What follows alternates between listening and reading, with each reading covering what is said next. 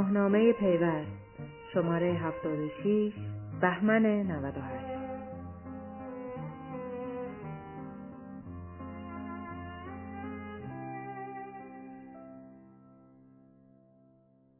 در میزگرد مسئولیت پرداخت خسارت ناشی از فیشینگ چه کسی است مطرح شد. زیاد به یکدیگر اعتماد می‌کنیم. این روزها در کنار اخبار جنگ و اتفاقات منطقه‌ای هنوز اخبار رمزدوم پویا و موضوع فیشینگ داغ است. بازنمایی اخبار به گونه‌ای است که با اجرای شدن رمزدوم پویا مشکل فیشینگ برطرف می‌شود و دارندگان کارت‌های بانکی در امنیت به سر خواهند برد. با این حال کارشناسان بانکی نظر دیگری دارند و بسیاری از آنان معتقدند هرچند پیاده‌سازی رمزدوم پویا از میزان فیشینگ به صورت قابل توجهی می‌کاهد، اما آن را از بین نمی‌برد. در این میان شاید تنها مسیر بازگرداندن آرامش در کنار پیاده‌سازی سیاست‌های مختلف جبران خسارت زیان دیده باشد، ولی سوال اینجاست که چه کسی باید خسارت را پرداخت کند؟ بانک، شاپرک، شرکت ارائه دهنده خدمات پرداخت یا دارنده کارت به صورت کامل مسئول است. در این میزگرد که با حضور شاهین نوروزی مدیرعامل شرکت پندارکوش گیمند، رستم شاهگشتاصی رئیس اداره کل زیرساخت و نرم افزار بانک ملت، حسین دوری کارشناس حقوقی نظام‌های پرداخت و مدرس دانشگاه و حسامالدین ایپکچی مدیر حقوقی شاپرک برگزار شد، سعی شده است مسئول جبران خسارت زیان دیده از فیشینگ مشخص شود. نسخه شنیداری این میزگرد را بشنوید. شما خب به عنوان کارشناس این حوزه که در مسئله امنیتی کار می‌کنید، رو موضوع فیشینگ کار کردید، فراد کار کردید، هم که صحبت کردیم قبل سالا رو موضوع فراد کار کردید، چرا چی باعث شده که انقدر موضوع فیشینگ داغ باشه تو ایران یک دفعه و اینکه حالا واقعا انقدر فیشینگ داره اتفاق میفته یا بیشتر یک بحث رسانه‌ایه برای داغ شدن موضوع؟ من خوب اول بگم فیشینگ چیه، یا اینکه با چه حجم زیادی از مردم چرا باید با حجم زیادی فیشینگ اتفاق بیفته؟ فیشینگ اساساً جزو فریب‌های روانی رده‌بندی میشه. یک نفر از اینا روانی دارن گولش میزنن، یه کاری رو انجام میدن و اتفاقات فیشینگ جزو اشتباهات حوزه نرم افزاری یا سخت افزار و اینجور رده‌بندی نمیشه. مثلا شما حمله SQL اینجکشن کاملاً یک اشتباه نرم افزاری، اشتباه برنامه‌نویسی یا حمله یا اینجکشن یا حملات مشابه، ولی حمله فیشینگ اصلا هیچ ربطی به نرم افزار نویس یا تامین کننده اون ساخت‌ها و نرم افزار سایت‌ها نداره. و به همین دلیل این حمله جزء حملات مهندسی اجتماعی رده‌بندی میشه. چرا اینقدر در کشور ما رونق داره؟ چون ما در اطلاع رسانی امنیتی کمکاری کردیم به نظر من. یعنی ما جامعه‌مون رو نتونستیم همپای تکنولوژی رو که تو خدمات الکترونیکی که روش داریم تو کشورمون، چون کشوریان واقعا جزو کشورهایی که از نظر خدمات الکترونیک خیلی جلوی از خیلی از کشورهای دنیا. تو بانکداری الکترونیک ایران جزو کشورهای خیلی پیشرفته حساب میشه در دنیا. همزمان با اینی که ما این رو بردیم جلو، فرهنگ اجتماع و فهم از فضای الکترونیک رو در جامعهمون اونقدر توسعه ندادیم. یعنی به سرمایه‌گذاری‌هایی که در حوزه فرهنگی این حوزه باید می‌کردیم واقعا نکردیم. این اشتباه بزرگی بوده که انجام دادیم. در نتیجه چه اتفاقی افتاده؟ توسعه خدمات الکترونیک رخ داده، حملات مهندسی اجتماعی هم به شدت موفق بودن چون مردم کمبود دانش دارن. خب آخه این موضوع درسته تو اینجا اتفاق میفته، ولی تو کشورهای دیگه همین اتفاقا داره میفته. یعنی شما در یک کشور صنعتی اینجوری نمی‌بینی که شما بری توی یه سوپرمارکت کارت بکشی بعد رمزتم جوار بزنی. چرا؟ چون همه مردم فهمیدن که یک فکر خصوصیشونه، اساساً نباید به کسی منتقلش بکنن. ولی ما هممون این کارو میکنیم. چرا؟ چون ما هممون به همه سوپرمارکت‌های محلمون اعتماد داریم. ما مدل اعتماد ما شرقی‌ها اینجوریه که کلا همه رو دوست داریم، به همه اعتماد میکنیم. چه مدلمون اینجوریه. هیچ کی هم نیومده روز اولی که این کارتو میداده دست من، به من بگه آقا این کارت تو مثل ناموس تو میمونه. این رمزش هم همینجوره. اینو به کسی نگو. در نتیجه چیکار کردیم؟ یک مشت اختلالات سخت و فراوان در این حوزه ایجاد کردیم. به بانک‌ها مربوط بود؟ نه. به نظام امنیت بانک‌ها مربوط بود؟ نه. ولی جرم داشت ارتکاب می‌شد. هنوزم میشه. چرا؟ چون مردم یاد نگرفته بودن چجوری باید از این استفاده کنن. حمله فیشینگ هم چون حمله هست که برمیگرده جزء حملات مهندسی اجتماعیه، راه حلش هم در دنیای ما علوم اجتماعیه. در دنیای مهندسی باید ابزار اینی که ما تو دنیای اجتماعی بتوانیم فیشینگ رو تشخیص بدیم و فراهم کنیم ها. یعنی ما باید در سایت خدمت الکترونیک فراهم می‌کنیم، باید کاری کرده باشیم که اگه یکی اومد یه سایت جعلی درست کرد یا یه ایمیل جعلی زد، این قابل تشخیص باشه.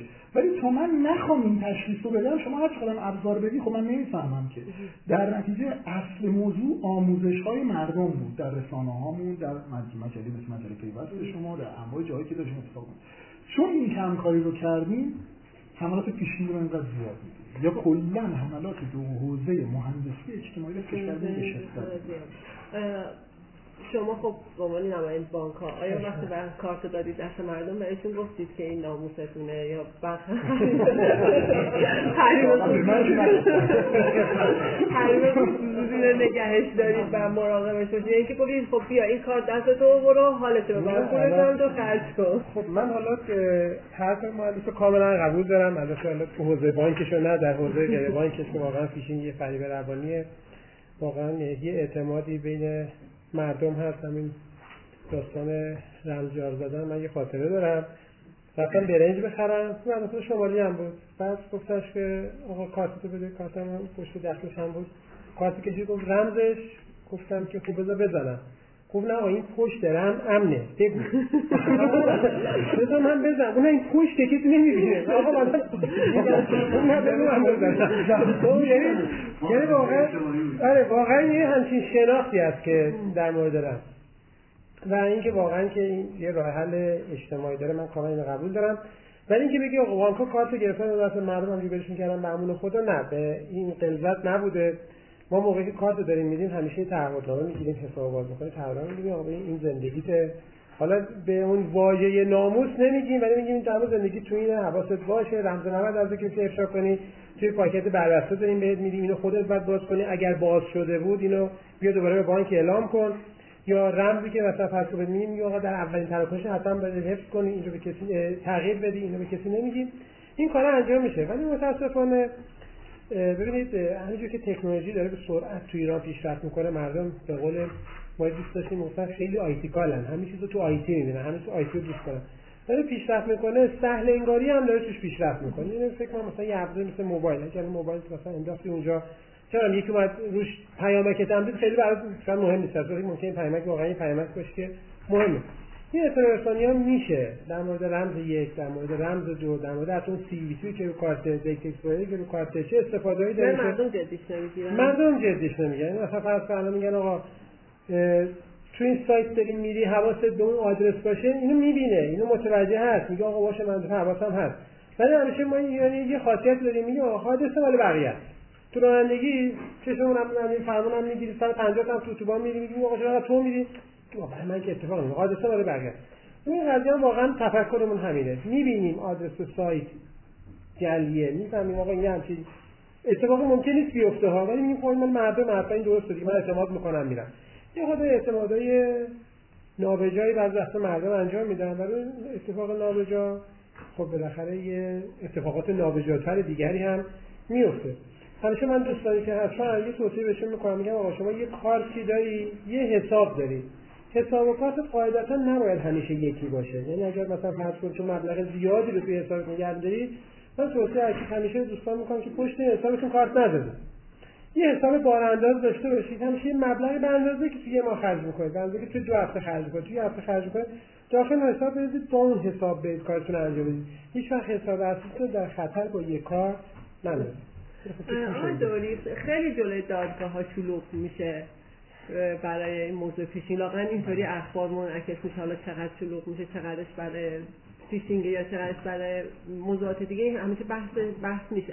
من میخوام ببینم که وقتی که پرونده ها پیش به شما میرسه، شما حرفا رو میشنوید، شما معمولا کدوم سمت مقصر میدید؟ همون فکر میکنید یه علوم اجتماعیه که فرد خودش مقصر بوده، یا شما به این نتیجه میرسید که بانک، شبکه پرداخته، یا حالا فینتک اینا مقصر بودن؟ خدمتتون هستم که ببینید تو این حوزه واقعا در تایید حرف دوستمون که در واقع دو قسمت کلی امنیت شبکه و امنیت رفتاری کاربران هستش مطرحه، که واقعا به لحاظ امنیت شبکه من فکر میکنم، حالا ما تخصصی نداریم، اما فکر میکنم جز بهترین ها باشیم توی دنیا، حوزه مباحث بانکداری و امنیت شبکه.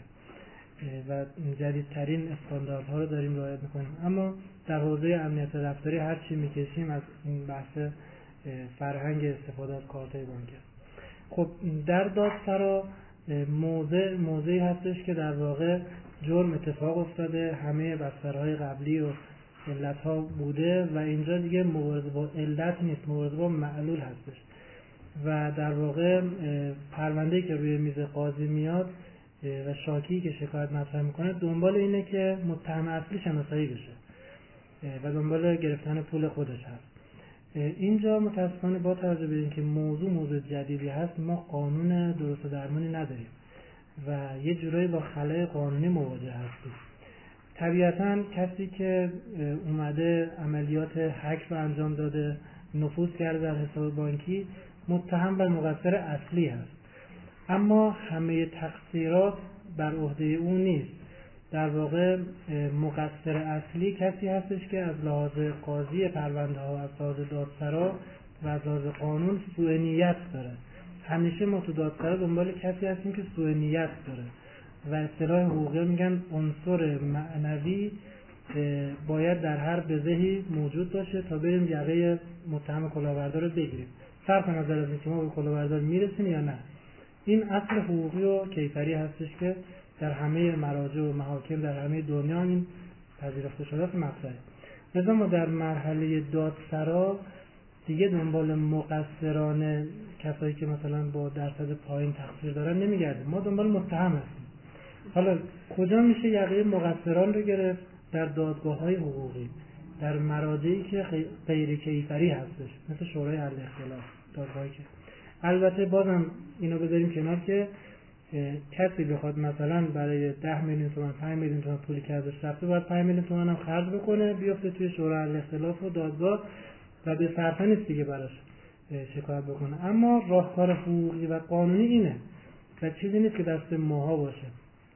قضات مجری قوانین هستن. وقتی توی قضیه‌ای می‌بینیم که مثلا خلأ قانونی وجود داره، مثلا حوزه مثلا فیشینگ، اینجا ممکنه که رویه‌های مختلفی هم ایجاد بشه.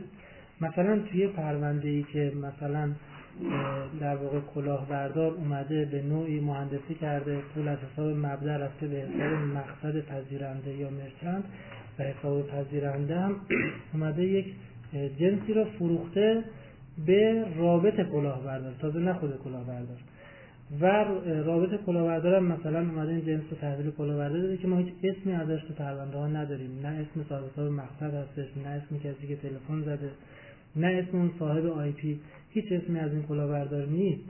حالا ما بیایم اینجا مثلا با پذیرنده برخورد کنیم، پذیرنده که خودش جنس فروخته یا نه، آیا میتونیم بگیم چون پذیرنده مثلا باید یک اعراض هویت انجام بده و حالا کوتاهی کرده تو این زمینه ما باید حتما با پذیرنده برخورد کنیم؟ باز اینجا اختلافیه. چرا؟ چون قانونی نداریم. یه عده‌ای از قضات میگن که باید دنبال متهم اصلی باشه، یه عده‌ای از قضات میگن که باید پذیرنده جواب بده، یه عده‌ای از قضات میگن که باید بانک جواب بده. یعنی رویه‌ها مختلف. یک پرونده، یک سوژه، یک موضوع توی شعبه الف میره یک سرنوشتی پیدا میکنه، شعبه ب میره سرنوشت دیگه پیدا میکنه و ریشه در خلأ قانونی این حوزه هستش. شاید اگه بگیم مثلا صنف طلافروش‌ها یا ارزفروش‌ها یه در واقع الزامی دارن برای احراز هویت، بازم توجیه نمیشه چون اون الزامه در صورت نقض و تخلف از اون الزام جنبه حقوقی داره. فرض کنید یه طلافروشی احراز هویت نکرد، باز ما میتونیم بیایم بگیم این پذیرنده طلافروش مثلا همدست کلاهبرداره. حالا اگر که مثلا چند مورد به تعدد پیش اومد که مثلا طلافروشی یک چندین پرونده این حوزه رو داشت و توی سیستم هم استعلام شد که این سابقهش خلاصه خرابه، شاید بتونیم یه جوری تفسیر بکنیم بگیم از این منظر چون پرونده زیادی علیه فلان طلافروش شکل گرفته، یه جورایی برای قاضی علم آوری میکنه که این آقا همدست کلاهبردار اصلیه.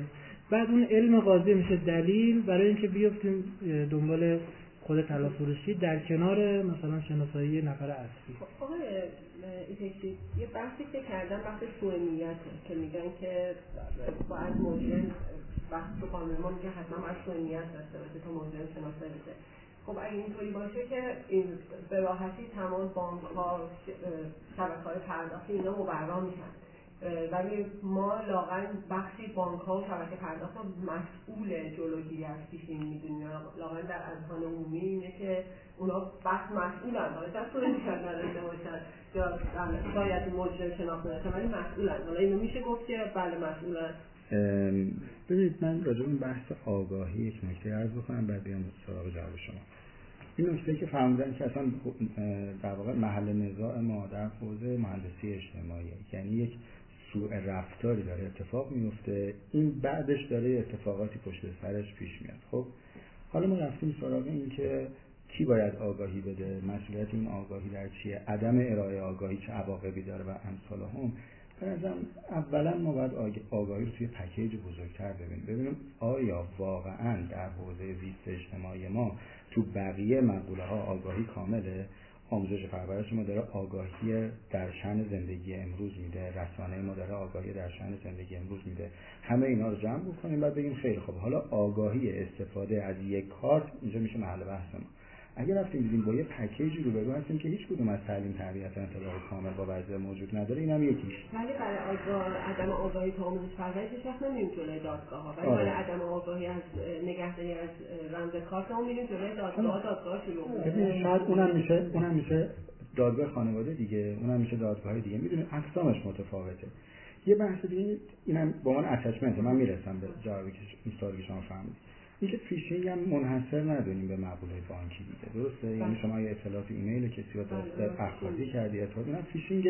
حالا ما الان داریم از حوزه بیشتر کفه دورمیزمون پرداختیه، ولی وقتی میخوایم قاعده گذاری بکنیم باید قاعده رو یه طوری ببینیم که فردا روزی اگر ارائه کننده سرویس رو مسئول دونستیم و به عنوان یک قاعده تصور کردیم، ارائه کننده سرویس ارائه محتوای ایمیل هم باید در خصوص فیشینگ همین مسئولیت رو به عهده بگیره، بخاطر اینکه آگاهی نده. یعنی وقتی آوردیم و بلافاصله تو حوزه قضایی به عنوان رویه رفتن سراغش، دیگه نمیتونیم بگیم نه این ما خبر پرداخت گفتم.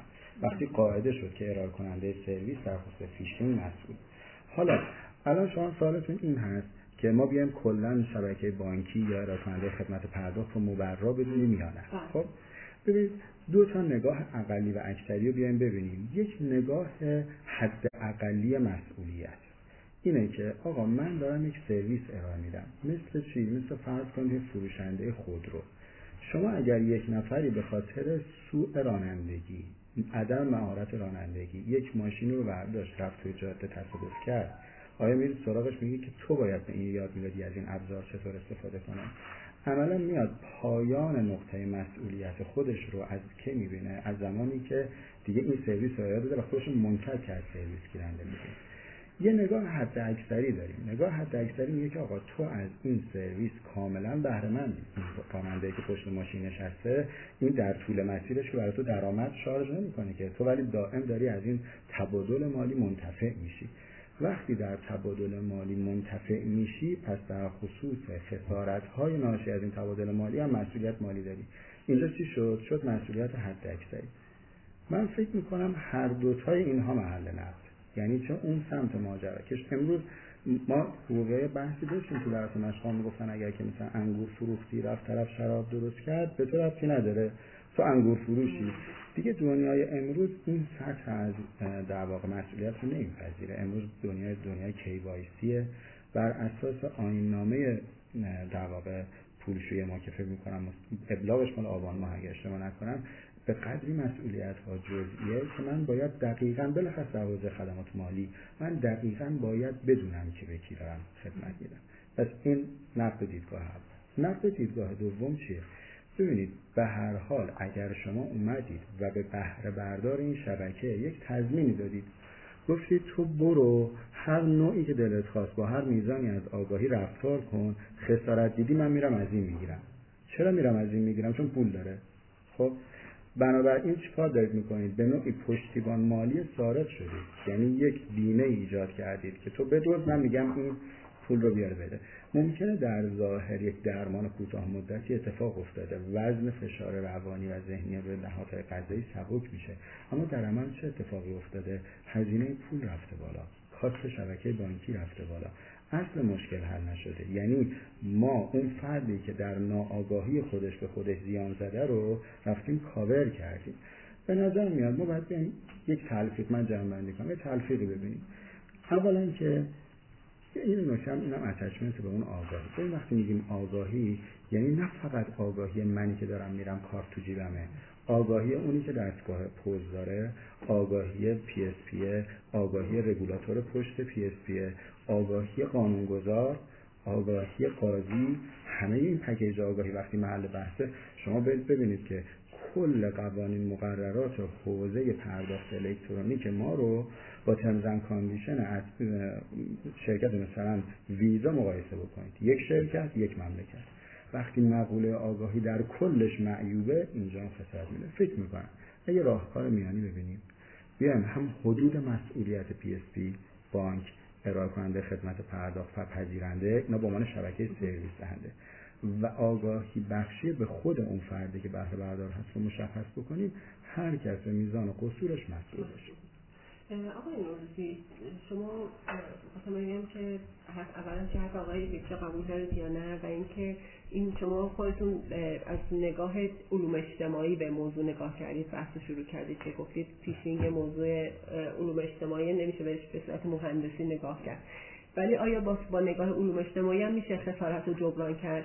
بالاخره باید ما بگیم یکی بعد این خسارت مردم رو جبران کنه، یکی که حالا بیاد که پولی از حسابش کسب شده، اطلاعاتش دزدیده شده، حالا میگم نگاه، اگه نگاه مالی فقط اطلاعاتش دزدیده، یه ضرری که اتفاق افتاده، اون وقت اینو باید کی جبران بکنه؟ آیا بازم میگیم که همه باز مسئولان، همه باید تیکه تیکه جبرانش بکنه؟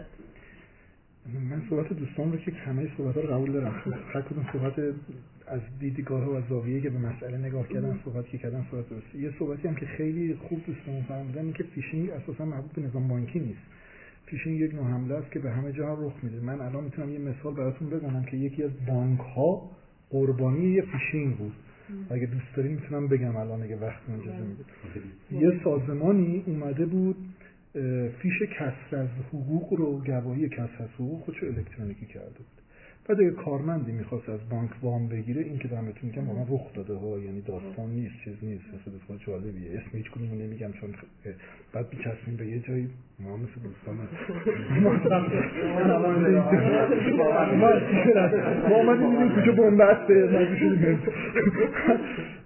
ولی اومده بود کسر از حقوقش الکترونیکی کرده بود، طرف میرفت میداد یه فایل PDF بهش میداد و این PDF رو طرف پرینت میکرد، زیر فایل PDF هم یه لینکی گذاشته بود که شما اگه اون لینک رو میزدی روش یا اگه تایپ میکردی یه پیجی میومد بالا که تایید میکردین گواهی اساس رو درسته یا نه. یعنی آمده بود شما میتونستی کاغذ رو بگیری و میتونستی بر اساس لینکی که اون کاغذ داره اون کاغذ رو اعتبار سنجی کنی. خب از این دستگاهی که این درست کرد یه خدمت رو کاملا الکترونیکی کرده بود، کار غلطی هم به ظاهر نکرد. بانکی اومده بود یه رندی پیدا شده بود که فیشینگ کرده بود، چی رو؟ نه بانکو بلکه اون برو یه پیج درست کرده بود، این اون پیجی که این گواهی رو میتونستی توش اعتبار سنجی کنی از اون دستگاه، اون دستگاه اصلا بانک نبود و تنها فرق این لینکه یه حرف ای بود. حالا شما تصور بکنید توی 100 و خورده کاراکتر که اینجا نوشته شده یه ای رو چشم ما فارسی زبان‌ها چجوری میتونه تشخیص بده؟ یکی از چیزایی که حروف اصلا صدا خوندن جزو چیزا نیست.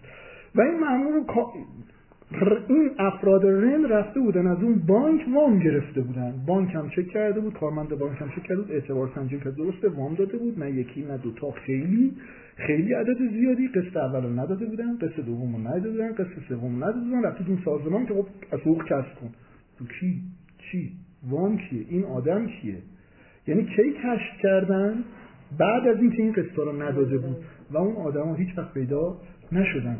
این حمله فیشینگ بود، یعنی دقیقاً یه حمله فیشینگ. قربانیش کی بود؟ یه بانک. یعنی قربانی شهروندان نبودن. حوزه فیشینگ چون بانک ها پول داره توش میچرخه و عملاً کلاهبردارا همیشه دنبال پول هستن، خب طبیعتاً تو این حوزه ما بیشتر میشنویمشون. اما واقعیت اینه که خیلی‌ها میان یه ایمیل رو فیشینگ میکنن، یه کاری میکنن که اطلاعات تجاری کمپانی رو دست بیارن برای رقابت‌های تجاری، اصلاً به بانک‌ها کاری ندارن، یا نفوذ به یک شرکتی برای به دست آوردن یه سری اطلاعاتی که از اطلاعات اجرایی برای مشتریانشون باشه. برنامه این صحبت 100% درست که فیشینگ به حوزه بانکی الزاماً بر نمیگرده. اما اینکه کی باید خسارت جبران خسارت کنه، ببین ما یه زنجیره‌ای داریم بهش میگیم زنجیره اعتماد. این زنجیره اعتماد هر حلقش که شل باشه ما میگیم قدرت زنجیر به اندازه ضعیف‌ترین حلقه اونه. یعنی شما این زنجیر رو از هر جا بکشید ضعیف‌ترین حلقه اولین حلقه است که پاره میشه. حالا هر جاش میخواد قرار بگیره. این زنجیره اعتماد از یه جایی شروع میشه که مثلا ما توی یه سرویس ها میگیم سرویس رو داریم ارائه می‌کنیم، پایداری سرویسمون هست، بعد پشتیبانگیریمون هست، ریکاوری اطلاعاتمون هست، چون میگیم خب یه سرویسی ارائه می‌کنیم، ممکنه به این سرویس حمله بشه، ممکنه این حمله موفقی باشه، بعد ممکنه من بتونم اطلاعات بخوام برگردونم، بتونم اطلاعات برگردونم یا ممکنه نتونم اطلاعات برگردونم، بعد باید جبران خسارت کنم. آخرین حلقه اعتماد همیشه در زنجیرهای اعتماد بیمه است. یعنی شما در زنجیره اعتماد همیشه آخرین حلقه رو بیمه میدونید. شما ماشینتون میری بیمه میکنی، فلان میکنی، ممکنه هیچ وقت هم اتفاقی نیفته، ولی کی قراره جبران بکنه؟ شما یه هزینه رو پرداخت میکنه برای بیمه. تو شهرمون نگاه کنید، مثلا آتش نشانی هزینه شما داری انجام میدی، هیچ کاربردی هم ندارن، فقط اگر اتفاقی بیفته باید بیان، ولی بازم شما جبران خسارت کی باید بکنه؟ آتش نشانی نمیکنه، هیچ کی نمیکنه، بیمه باید. بنابراین اگر بگین آقا کی باید جبران خسارت بکنه، باید اون کسی جبران خسارت کنه که بیمه کرده موضوع. حالا کی بیمه کرده؟ وقتی میگم بیمه، شاید شما یاد شرکت‌های بیمه بیفتید، ولی الزاما ممکنه شرکت بیمه نکرده باشه. ما اگه تو دنیا نگاه کنیم، مثلا کمپانی بریسان یه لوگوی رو ارائه میکنه به سایت‌های مختلف در دنیا. این لوگو هم سطح داره، مثل اینماد خودمون در کشور خودمون. اینماد اصلا وقتی میاد روی سایت معنیش نیست که این سایت امنه. همچین ادعایی هم اینماد هیچ وقت نکرده. یه اشتباهی فقط ما در اینماد کردیم که اینماد رو اجبار کردیم، چون من شخصا معتقدم اجبار در هیچ چیزی امنیت نداره. یعنی شما زمانی که بتونی با اختیار امن باشی، امنی زورکی اون خلافکاره هم میفته تو همون سرویس زورکیه و راه حل خودشو پیدا میکنه. بریسان داره یه سرویسی رو ارائه میکنه، میگه آقا اگر سایتی رو دیدی که این سطحو داده بود و تخلف رخ داد، من بریسان تضمین میکنم. بنابراین اگه شما تخلفی تو این فضا دیدی از این سایت، راست بیا من جبران خسارت میکنم. اگرچه یه شرکت بیمه نیست، در نوعی از سرویساش، در نوعی از سرویساش اینجوری نیست. اینکه مردم تو این فضا قربانی میشن، درسته، بخشی از قربانی شدنشون هم علتشون چیه؟ بی اطلاعیشون. یعنی واقعا هیچ آدم عاقل که خودش نمیاد بنزه تو دردسر، بی اطلاعی که داره این اتفاق میفته. البته ما آدم‌هایی رو هم، افرادی رو هم داریم در دادگاهامون که خودشون یه تخلفی رو مرتکب شدن ولی جور دیگه جلوش میدن و خودشون قربانی نشون میدن، که باز متاسفانه همونجوری که دوستمون گفتن به دلیل مشکلات خلأ قانونی اینها هم نمیشه اثبات کرد که آقا تو خودت مجرمی، داری خودتو قربانی نشون میدی یا واقعا قربانی. اینا یک مسئله‌ایه که واقعا تشخیص دادنش کار ساده‌ای نیست با ساختارهایی که الان توی کشور داریم متاسفانه. ولی یک نفر قربانی داره میشه به دلیل خلأ اطلاعات، سهل انگاری. اصلا ممکنه بلدم بوده، اون لحظه سهل انگاری کرده. کی باید جبران کنه؟ بیایم تو نظام بانکی، چون نظام بانکی رو میشناسیم. من مثال از بانک میزنم، اون مثال اولی هم که از نظر کارت‌های بانکی زدم صرفا یه مثال بود، نگفتم بانک‌های کشور این خلأ رو دارن، چون واقعا کارت‌های بانک‌های کشور کارت‌ها رو با کاغذ رمز و خیلی خاص دادن به ما. توی نظام بانکی آیا بانک باید جبران کنه؟ خدایی انصافاً وجدانانه هم نگاه کنیم، بانکی مقصر نیست. چرا بانک باید جبران بکنه؟ بانک یه کارت به تو داده، رو کاغذ رمزم به تو داده، توی فرم میرم ما اونقدر این فرمای بانک‌ها زیاده، همش فقط امضاش می‌کنیم. خدای دقیقاً بعد می‌فهمیم چی امضا کردیم. یعنی اتفاقی داره میفته، یه همچین اتفاقیه، هممون امضا کردیم. شاید تو اون فرم واقعا نوشته باشه، ببینید اون بحثا رو تو نصب اپلیکیشنمون داریم ما. یعنی برنامه میاد میگه اگریمنت داره، یه تومار، بعد اینجا یه تیک داره که اینو خوندم، فهمیدم و قبول دارم. یعنی اینقدر محکم و زیر داره از این تیکو میگه. ما هممون نخونده اسکرول میریم پایین، دک میزنیم، خونده تمام شد، نصب میکنیم. بعد ممکنه همه عکسامون بره، چون ممکنه یکی فیشینگ کنه فقط برای که عکسای شما رو بگیره که بعداً ازتون اخاذی کنه. الزاما با سیستم بانکیتون کاری نداره.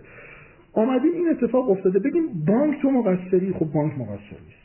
بگیم اون پذیرنده‌ای که این توش واقع شده، نه من رأی دادگاهی دیدم که معتقدم کاملا ناعادلانه بوده، نه یکی نه دوتا، به وفور. چرا؟ چون طرف رفته کارت یه نفر رو دزدیده، رفته توی سایتی اینترنتی یه خرید رو انجام داده. خرید در کجا رخ میده؟ پیمنت در کجا رخ میده؟ در آی پی جی بانک ها. پیمنت که در درون اون اپلیکیشن بانک، اپلیکیشن فروشگاهی رخ نداده که. طرف اومده یه اکانت داشته، یه چیزی گفته پول میخوام بدم، رفته تو آی پی جی بانک، پیمنت رو انجام داده. خب همینجا نمیتونیم بگیم بانک مقصر بود. بانک مقصر نیست. بانک اومده تو پیج بانک، چرا بانک مقصره؟ من اطلاعات یکی دیگه داشتم زدم، بانک چک کرد این اطلاعات که جایی که منو افاین میکنه، لوگوش بالا سر اون بخشش میتونه. ببین من الان میگم یه سایت فروشنده، یعنی میخوام بگم در حق فروشنده ظلم شده. فروشنده منو فرستاده توی سایت بانکی، بانک اطلاعات یه کارتی رو گرفته، نمیدونه که نورمیک نداره که اطلاعات درسته، رمزش کارتشون ورقمی درسته، سی وی درسته، تایفون درسته، رمز دوم درسته. از امروز بردم که رمز اینفورمنت درسته. حالا که درسته پس پول پرداخت میشه، میشه تو حسابم، منم جنس رو تحویل میدم. بعد صاحب کارت میگه من چیزی نخریدم. بعد دادگاه کی رو محکوم کرده؟ فروشنده رو.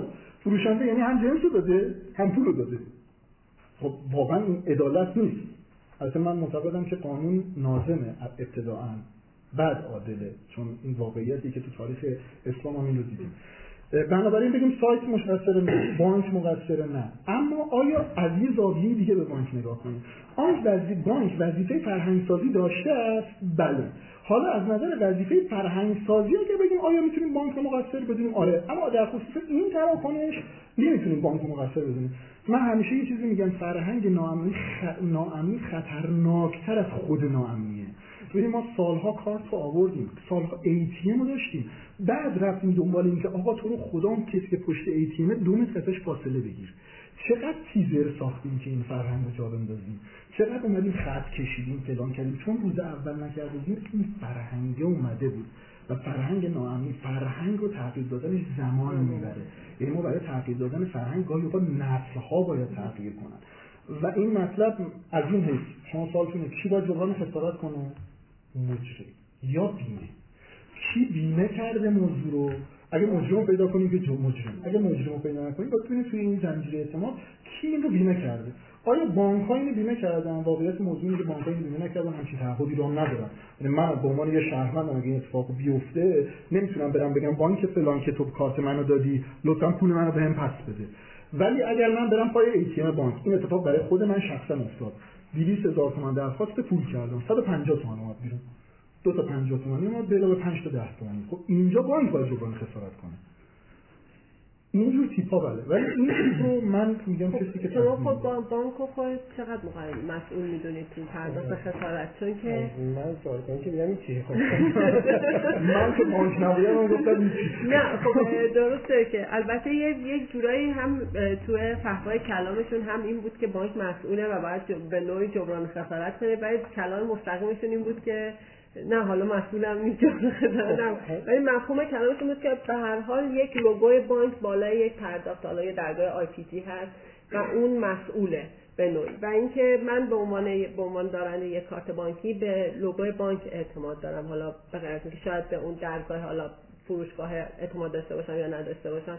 و یه بحث دیگه هم هست که خب حالا برای اساس چرا اصلاً نمیده یا چرا بیمه نمیکنه؟ خب برای اسلام قرار لوگوی بانک بالای آی پی جی نیست، مقرر لوگوی شاپرک، لوگوی شاپرک باشه. من بعداً خواستم از آقای فکری بپرسم که برای کارت لوگوی شما رو داره. کارت لوگوی من برگردم به صحبت‌های دوری. یه موضوعی رو گفتش که آقا این موضوع جدیده، قانونی هم در این مورد دست باشه که اصلا قانون درست عملی نداره. وقتی قانون نداریم خب بالاخره یه عده مردم اصلا مال باختن، میان اونجا میگن آقا ما چیکار کنیم؟ خب میان نگاه میکنن اینا راحت ترین و پولدارترین و بهترین که میگن بانک. میگن خب بریم سراغ بانک، میگن بانک رو پرداخت خسارت. ببین من میگم فیشینگ خودش به ذات جرم مرتکب نمیشه، کسی که فیشینگ رو خودش مرتکب نمیشه، مگر اینکه از اطلاعاتی که به دست آورده بری یه جای دیگه یک خرید غیر مجاز انجام بده، یه برداشت غیر مجاز انجام بده. یعنی صرف کسب اطلاعات جرم نه، میگم جرم جا؟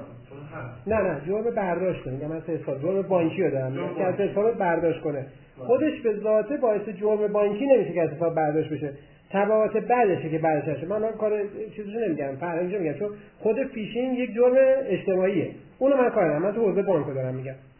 خدمت دارم ببینید شما مثلا فرض کن الان توی اتوبوس تاکسی که بهتون تنه میزنه، کارتتون از جیبتون در میاره.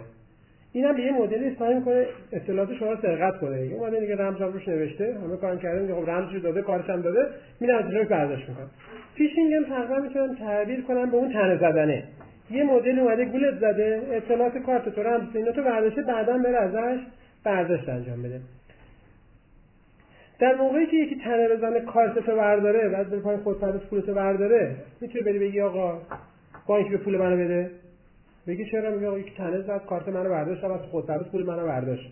خب بانک میگه آقا من چیکار کنم؟ خب تنه زده به تو رو پول زده. فیشینگ هم به تعبیرش به اصطلاح مدرنیزه همین حالته. یعنی یکی تنه زده، یک گولش زده، انسانشو گم کرده، اصطلاحش از بیشتر نمیتونه تشخیص بده که بانک نمیتونه تشخیص بده. وقتی که لاغر میرن شکایت میکنن که آقا جل محفظ این پول رو برگردونه به هر، چون توی یک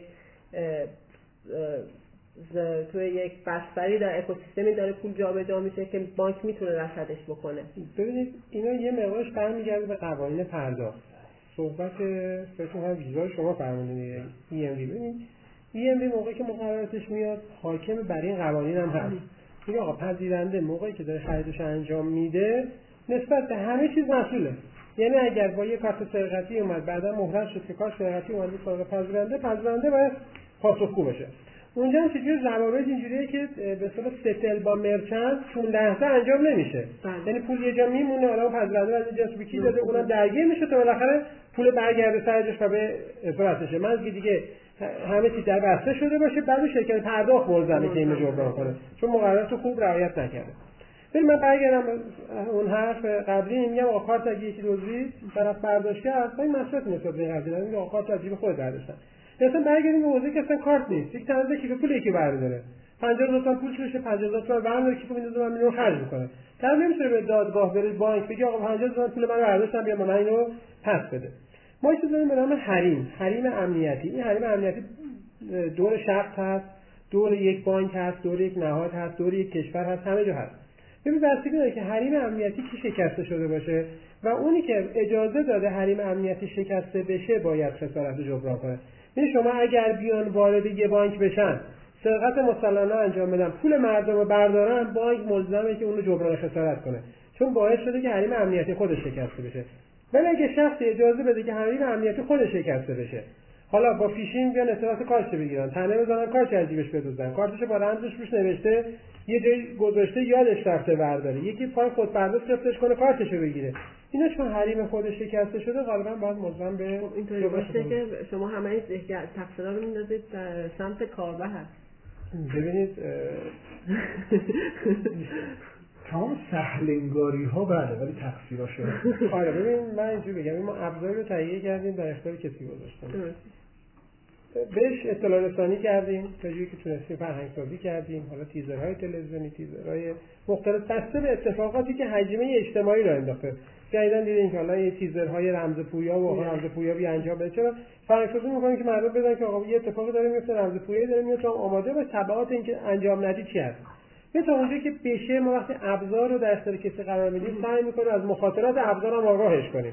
حالا یه بروشوری بهش بدیم، توی شعبه توضیحی بهش بدیم، اون موقعی که فرم می‌کنه که غالبا نمی‌خونن، فقط تایش امضا می‌کنن، اونجا بهش میگیم آقا این مسئله با خودت مواظب باش از سرقت نشه، اون کاغذ رمزی که بهش میدیم اگه مخدوشه، اگه باشه نگاه کن، پشتش نگاه کن و همه اطلاعات بهش میدیم. غالبا همون لحظه است می‌خونن و بعد فراموش می‌کنن. اون چیزی که مسئولیت اجتماعی بانک داره انجام میشه. ولی اون چیزی که اجتماع ازش برداشت میکنه غالبا انجام نمیشه. یعنی میدونه که این کار خطرناکه، میدونه که این اتفاق قراره برش بیفته، ولی خب میگه که آقا این مال همسایه‌ست، مال من نیست، برای من اتفاق نمیفته.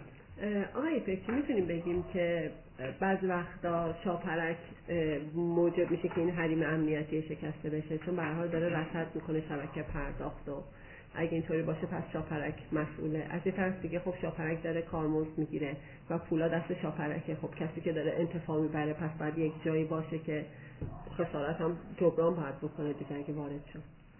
خیلی سوال مهمه برای فکتور پشت هم داره. یه چیزی من قرار مینداختم شما یاد آورید. اول راجع به اینکه بسی اول چی شاپرک موجبه؟ گفتم نه، تو صحبت آقای گشتاصی بود که حریم امنیت، کسی که اجازه بده حریم امنیتی شکسته بشه مسئوله. من میگم میشه گفتش که تو برخی از این فیشینگ‌ها شاپرک مسئول حفظ این حریم امنیتیه. این کلمه مسئوله. چون که اگه یادتون باشه شاپرک با این هدف تشکیل شد که مانع فیشینگ بشه، جلوگیری از فیشینگ بکنه. سایت های PSP ها را هماهنگ کرد که مردم اطلاع رسانی کرد که آقا اگه این HTTPS استاسی اول اسم شاپرک باید، این سایت امنیه. این حالا که همه این فرآیندها اتفاق افتاده، پس الان در از شاپرک اجازه میده این حریم امنیتی شکسته بشه. خب ببین، اول راجع مسئولیت من واقعیتش مسئولیت فردی میدونم، یعنی از حاکمیت تا پایین آخرین منی که کار دستم همه مسئولی. میزان مسئولیت و تعریف مسئولیت ها مهمه. تا زمانی که بازی اینه که هر کدوم از هر سمتی بگیم ما نیستیم اونه، اولا مسئولیت این وسط هی داره دست کشته میشه. این حاکمیتی که باید قوانین رو تصویب کنه، این حاکمیتی که باید تعیین آموزش عمومی و استانداردهای آموزش عمومی رو تصویب بکنه، این حاکمیتی که باید قاضی نخبه و خبره تربیت بکنه، این سیلابس‌های دانشگاه، این حاکمیت. حالا بانک رو مسئول نیست. چرا بانک هم مسئوله؟ ببینید، بانک داره یک سرویس مالی رو ارائه میده که باید یقین بکنه این سرویس رو تا جایی که براش مقرر شده داره در راستای آگاهی مشتری بهش ارائه میده و مشتری رو میشناسه. خب دیدی تو خیلی از این سرویس‌های اینترنتی الان اجازه نمیدن که تو به راحتی نوشت کنی، باید حتما اسکرول کنی بیاید به شیوه کاملا اطمینان بخش. همین باید به این نتیجه برسید که من هر کاری که میتونستم بکنم کردم که رو بدونه، یعنی فونت ریز انبوه فرم ها خلاف حقوق مشتریه. این به معنی معافیت بانک نیست. بانک رو رد بکنیم، حتی اونجایی که ببین این مشکل قضایی که میگن و مشکل درستی به خاطر یک سوء برداشت قضاییه که تو زمانی که فرد رفته و داره روی یک IPG عملیات خرید انجام میده، او رو مشتری کی دونستی؟ بازی اومد بگو مشتری فروشگاه تونسته، در حالی تو در اون مقطع مشتری بانکی، تو اون مقطع مشتری من شاپرکی، در اون مقطع تو که یه جای دیگه هستی، بعد از اونجا دوباره برمیگرد تو سیستم بانکی، تو سیستم فروشگاهی. چون این رو تفکیک نکرده کلا مسئول مشتری نیست. حالا بیام سر سوال شما. آیا شاپرک مسئول؟ حتما مسئوله. شاپرک نه برای فیشینگ، شاپرک یا رگولاتور پرداخت برای یک پارچه سازی ضوابط پرداخت تشکیل شده. خب موضوع عدم مسئولیت نیست، موضوع تعریف مسئولیته. این شرکت برای چی کار بکنه؟ حتی بیایم بسته ببینیم، بگیم شاپرک و شرکت‌های PSP باید چی کار بکنه. شاپرک یک وظیفه داره و یک ابزار کنترلی. وظیفه‌اش چیه؟ وظیفه‌اش تدوین ضوابط مقررات. بنابراین اگر در ضوابط و مقررات شاپرک حفره‌ای باشه که این حفره این کلمه توضیح رعایتش نیست، یک چیزی باید دیده می‌شده که ندیده شده. فرض بکنید من نکرده ارائه کننده سرویس پرداخت رو از رعایت از افشای شفاهی رمز. میدونید این رمزه داره کلی هزینه میشه توی این شبکه که سیف بمونه و یکی داد میزنه این میره. این باید تو ضوابط باشه. این که دستگاه پول در دسترس مشتری باشه باید تو ضوابط باشه. دستگاه پول استانداردهای داشته باشه که خودش کپی برداری غیر مجاز باشه، نماز شاپرک. این یکی. یه نکته دوم هست، اینم مسئولیت ارائه کننده خدمات پرداخت و رگولاتورش. اونم اینه، ببین اینی که یک نفری داره یک از نظر شبکه بانکی وقتی که رمز درست وارد شد، اطلاعات روی کارت درست وارد شد و فرآیند خرید داره انجام میشه، این یه اتفاق غیر متعارف پرداخت نیست. حالا اگر مثالی که فهمیدن تنه خوردن هم میگن چیپ کاپی، اگه یک کسی که من کاپی تو سویچ هم برداشت، این سویچه داره کارش رو درست انجام میده، رمزه داره درست کار میکنه، CCTV داره درست کار میکنه. فقط سیستم بانکی کجای مسئوله که با یک رفتار غیر متعارف پرداخت رو داره باشه و جلوش نگیره. این هم مسئولیت شبکه است، یعنی فراد دیتکشن مسئولیت شبکه است.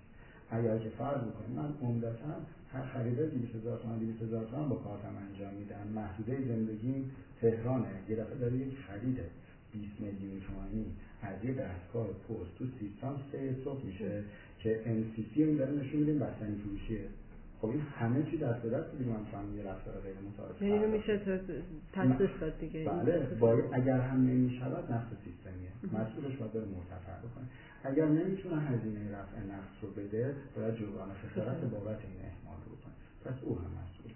حالا باید هم ادامه بدیم، یعنی الان شما رو خورده خود پذیرنده. ببینید برخی اصناف نوع معامله و تبادلات مالی که انجام میدن به جهت حجم و عدد ریالی متفاوته. حجم سنگینه. شما وقتی میرید سراغ یک فروشنده ارز، ازش یک انتظاراتی دارید تو حوزه صنفی خودش برای فروش ارز، او باید شناسایی هویت بکنه و همسالان. اما اگر یک کسی داره آنلاین یه فروشگاهی داره که داره اسباب بازی می‌فروشه، اینا با هم همسنگ نیستن. پس صنف هم وظیفه داره. من یه نکته رو فقط اینو به عنوان، یعنی من اون اصل مسئولیت رو پذیرفتم، میگم حدود مسئولیت رو تعریف کنیم، آسیبش هم بگم، اولش هم بعدها باید راجع بهش صحبت بکنم. الان یک فضایی هست که ارائه کننده خدمات پرداخت رو به دو جهت، اولا پول داره، دوما جزء محدود جاهایی که اطلاعاتش رو سرفته داره، یعنی اطلاعات تمیزیه، دارن به شکل افراطی مسئول میکنن. یعنی تو ببین الان اگر رو حوزه پرداخت مثلا یک پولی داره میره روی یک درگاهی استفاده میشه که این درگاهه داره نهایتش رسیده به یک بهره برداری غیر مجاز، این وظیفه ارائه کننده خدمت پرداخت یا هست که بره از سلامت رفتار صنفی او هم باخبر بشه، یا به تعبیر این مال صنفه، به تعبیر مال این نماده. اصل مسئولیت رو بپذیریم ولی مطلقش نکنیم، بگیم حدود مسئولیت هست. آن یه چیزی هم شما گفتی، ببینید جبران خسارت از محل شاپرک سوال مهمیه. اینو فکر کنید، آیا شاپرک، خب اما وقتی میگیم شاپرک تو ذهنم باشه منظورت رگولاتوری پرداخت الکترونیکه، این یه مسئولیت داره، یا شاپرکه؟ شاپرک فاصله قابل توجهی داره با یه رگولاتور استاندارد خدمات پرداخت به عنوان یه شرکت سهامی خاص در زیر بانک مرکزی با سهامداری بانک‌ها. این اصلا همین تا اینجا فاصله داره رگولاتور پرداخت. این شرکت من به عنوان یک شرکتی که داره کارمزد میگیره و بخشی از درآمدهای پرداخت میاد تو، میگم که خب چون که پول به هر حال درآمد پرداخت داره، داره میتونه این بخشی از این پولیو که در میاره صرف جبران خسارت‌ها بکنه. این به شرط یک خب چون این پولی که الان در تو سیستم شاپرک میاد مال شاپرک، شاپرک کوریدوریه که این پول رو بگیره، توزیع بکنه توی خب خودش هم به عنوان یک کوردینیتور بخشی از این درآمد رو داره، بنابراین نمیتونه کامل و مطلق بیاد رو این هزینه بکنه. اتفاقا خوبه اینو بدونید که خیلی از این پیگیری میشه رو پیگیری حاکمیتی که آقا شاپرک تو بیا پی اس پی رو با ابزارهای مالی جریمه کن. یعنی الان مثلا میبینی فلان پی اس پی داره خدمتی ارائه میده که از دست اوکی نیست، تو پولش رو نگه دار. اینا وقتی میگن شرکت سهامی خاص به این خاطره این کلی باگ حقوقی مالی داره. خب این پول نگه می‌داری، درآمد شناسایی می‌کنی، می‌بری جزء حساب‌های دفتری بیزاری توش محلی هزینه می‌کنی، فرق داره با مدل سازمان تنظیم اوقات و مدل بورس و امثال هم. این پس اول اسکوپ حقوقیشو ببینید. در ثانی اگر آمدیم و شاپرک رو مسئول کردیم در ازای نارسایی‌های خدمات پرداخت، ارائه‌کننده‌های خدمات پرداخت مسئولیت تضامنی داشته باشه در جبران، به نظر میاد که قابل توجیه. چون هم بک تو بکش میره این آیین‌نامه میکنه، آیین‌نامه رو میبره به پی اس پی ها ابلاغ میکنه، در ازای تخلفشون از محل اونها کسب میکنه. ولی در وضع موجود این فقط در قالب دستور قضایی، یعنی که شما به شاپرک بگی شاپرک تو خودت تصمیم بگیر، خودت بگو این تخلف کرده، خودت هم برو از حسابش بردار. به نظر میاد این اختیار بیش از ظرف قانونی میشه. ولی یک مقام قضایی میتونه بگه من نشستم همه رو بررسی کردم، علت این مال باختگی رو برام کارشناسانه مسلم شد مال کوتاهی تو، پس تو جبران کن. این جبران کنه، بعد بک تو بکش بره سراغ ارائه کننده خدمات متخلف، چون شاپرک مستقیم ارائه کننده سرویس نیست. آقای دوری، اتفاقا آقای فیشینگ هم جای خوبی تموم کردن. الان تو حدود مسئولیت پرانه‌هایی که میاد میشه حدود مسئولیت ها رو مشخص کرد. تو اتفاقی که میفته بگیم بفرض بانک انقدر مقصر بوده، شاپرک انقدر، پی اس پی انقدر، کاربرم انقدر مسئول بوده.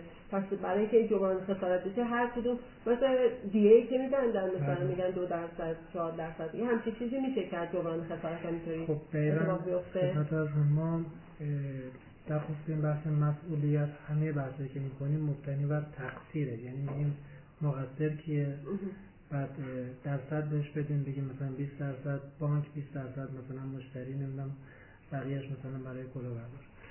اما حالا یه نکته عرض بکنم بعد وارد بحثشون که ما یه جای قانون نداریم، یه جای قانون داریم استفاده نمی‌کنیم. یکی از مواردی که ما الان قانون داریم اما استفاده نمی‌کنیم، نظریه مسئولیت مبتنی بر خطره. یعنی همه این بحثایی که ما داریم می‌کنیم، نظریه مسئولیت مبتنی بر تقصیره، اما در خود داکیومنت‌های شاپرک و اسناد بانکی نظریه مسئولیت مبتنی بر خطر رو ما داریم می‌بینیم. یعنی چی؟ ببینید نظام حقوقی ما که منبعث از نظام حقوقی فرانسه هستش، نظریه جبران خسارت مبتنی بر تقصیر رو پذیرفت. در دنیا دو نوع نظام داریم، خطر، تقصیر. ایران تقصیر رو پذیرفت و در واقع قرار شد که هر کسی بهش خسارت وارد بشه بره در دادگاه‌ها دادخواست بده، بگه به این دلیل به این دلیل به من خسارت وارد شد، آقای قاضی مثلا اینقدر من محکوم بکنید و اگر عوامل متعدد باشه با جلب نظر کارشناس این اتفاق بیفته. کارشناس مربوطه میاد درصد بندی میکنه و به قاضی کمک میکنه و حکم هم صادر میشه. ما در حوزه بانکی و پی اس پی گری در اسنادی که اداره شاپرک و خود بانک مرکزی و حتی در بقیه حوزه‌ها مثل بیمه من دیدم وجود داره، گفته که حتی اگر در برخی موارد مقصر کسی دیگری بود اما خطای اتفاق افتاد، اون کسی که در واقع منافع رو میبره همون کس باید بیاد خسارت رو پرداخت بکنه مبتنی بر ریسک، بعد مراجعه بکنه مقصر اصلی. الان مثلا در این مثال ما پی اس پی ها اون قراردادی که میان امضا میکنن با خود شاپرک، این بند وجود داره که میگه اگر پذیرنده شما مرتکب تقصیر شد، پی اس پی نافی تقصیر پی اس پی نیست. پی اس پی چه گناهی کرده؟ گناهش اون منفعتی که داره میبره. خب و اصطلاحاً یک اصطلاحی فقها دارن میگن من له القرم فعلیه القرم، کسی که منفعت میبره همونم باید خسارتش هم بده، بعد مراجعه بکنه به مقصر اصلی. حالا اینکه مثلا توی این موضوعات ما بخوایم به عنوان یک مقام قضایی درصد بندی کنیم و مقصرها رو شناسایی بکنیم، از عهده ما فعلا خارجه، چون بحث فنیه. ما هر موقع که بحث فنی پیش میاد میگیم ارجاع به کارشناس، ارجاع به کارشناس، هر چی کارشناس بگه و در واقع درصدا مشخص بشه.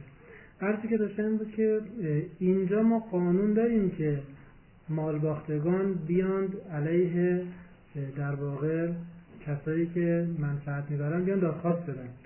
پس ما داشتم که خدایی ایپکچی امضا کردن دیگه که شاپرک کرد. اما یه سوال من پارسال خدمت های ایپکچی عزیز بودیم، عرض کردم که تا حالا دادخواست شما دیدید که در دادگاهی مطرح بشه مبتنی بر نظریه خطر؟ یعنی ما یه دیگه قانون نداشتیم، گفتیم مشکل ما قانونه. اینجا که قانون داریم چیه؟ ده ها هزار وکیل، میلیون ها نفر مالباخته، یه دادخواست رو من نشون بدید که اینا رفتن دادگاه حقوقی گفتن بر مبنای نظریه مبتنی بر خطر، بر مبنای سند فلان، بر مبنای مثلا این اقداماتی که این قراردادهایی که بین فیما بین اینا بوده، آقای قاضی پی اس پی رو محکوم بکن. این ظرفیت قانونی که وجود داره، اما اون بحث آموزش و اطلاع رسانی و آقای بختیه وجود نداره. این بعض وقتا که قراردادهای بازده پی اس پی ها یا شاپرک بانک ها صادر میشه، چه جور صادر میشه؟ این حوزه کیفریه. خب ببینید ما دو تا حوزه متفاوت در عالم حقوق داریم، مباحث کیفری و جرم شناختی، مباحث حقوقی. ما اول گفتیم که اساساً بحث تقصیر و جبران خسارت اینا در فیلد کیفری نیست. تو کیفری ما دنبال متهمیم، دادسرا نمیتونه بانک رو مقصر اصلا بیاد دستور بده یا بانک مثلا مقصر بود، دادگاه کیفری هم نمیتونه. کسی که پولدار شده. حالا اگه ما نمیرسیم به متهمی بحث دیگه است، اون ضعف سیستمی که باید بره اصلاح بکنه. ما نمیتونیم قواعد حقوقی رو جابجا بکنیم. اما یه فیلدی هم داریم در دادگاه حقوقی، در شورای حل اختلاف تا زیر 20 میلیون تومان، بالای 20 میلیون تومان بحث دادگاه حقوقی است که هر کسی به هر واسطه‌ای و هر وسیله‌ای متضرر شد، به دادخواست بده و حالا میارزه بره شکایت بکنه یا نمیارزه.